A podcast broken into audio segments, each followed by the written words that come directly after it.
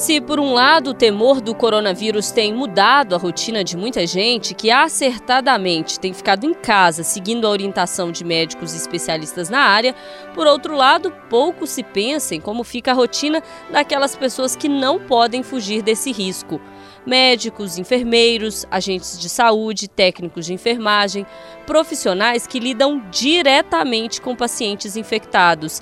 Na linha de frente de combate à Covid-19, essas pessoas não se furtam ao dever, mesmo sabendo que isso significa colocar a sua saúde e a de seus familiares em risco.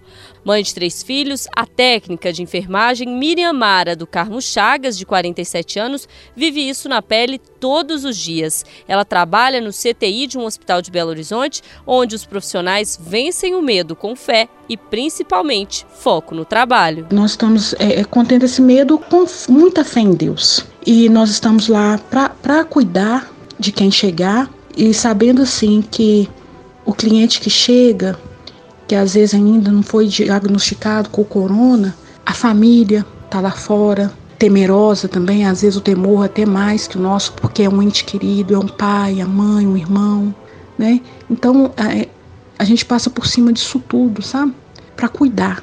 O grande desafio para Miriam é reinventar o afeto e carinho, armas tão importantes em casa e também no trabalho. No CTI nós estamos aprendendo assim a nos comunicar muito com o olhar, sabe?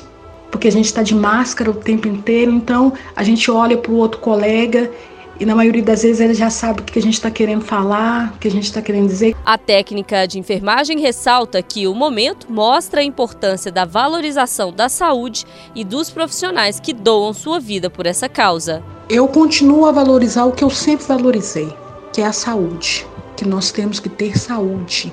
E eu queria muito, mas muito, que nós fôssemos valorizados, respeitados. E eu queria muito mesmo que o, o governo repensasse, né?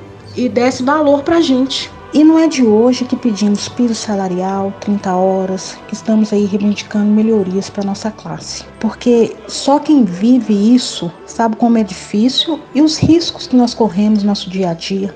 Somente no meio dessa pandemia é que passamos a ter voz e sermos vistos com mais atenção e mais respeito pela sociedade. Para você, que como muita gente teme pela pandemia do coronavírus, Miriam fez questão de mandar um recado. Nós estaremos lá para cuidar da sua família, da minha família. Nós estamos todos no mesmo barco, né? E vai dar tudo certo e vai ficar tudo bem. Repórter Alessandra Mendes.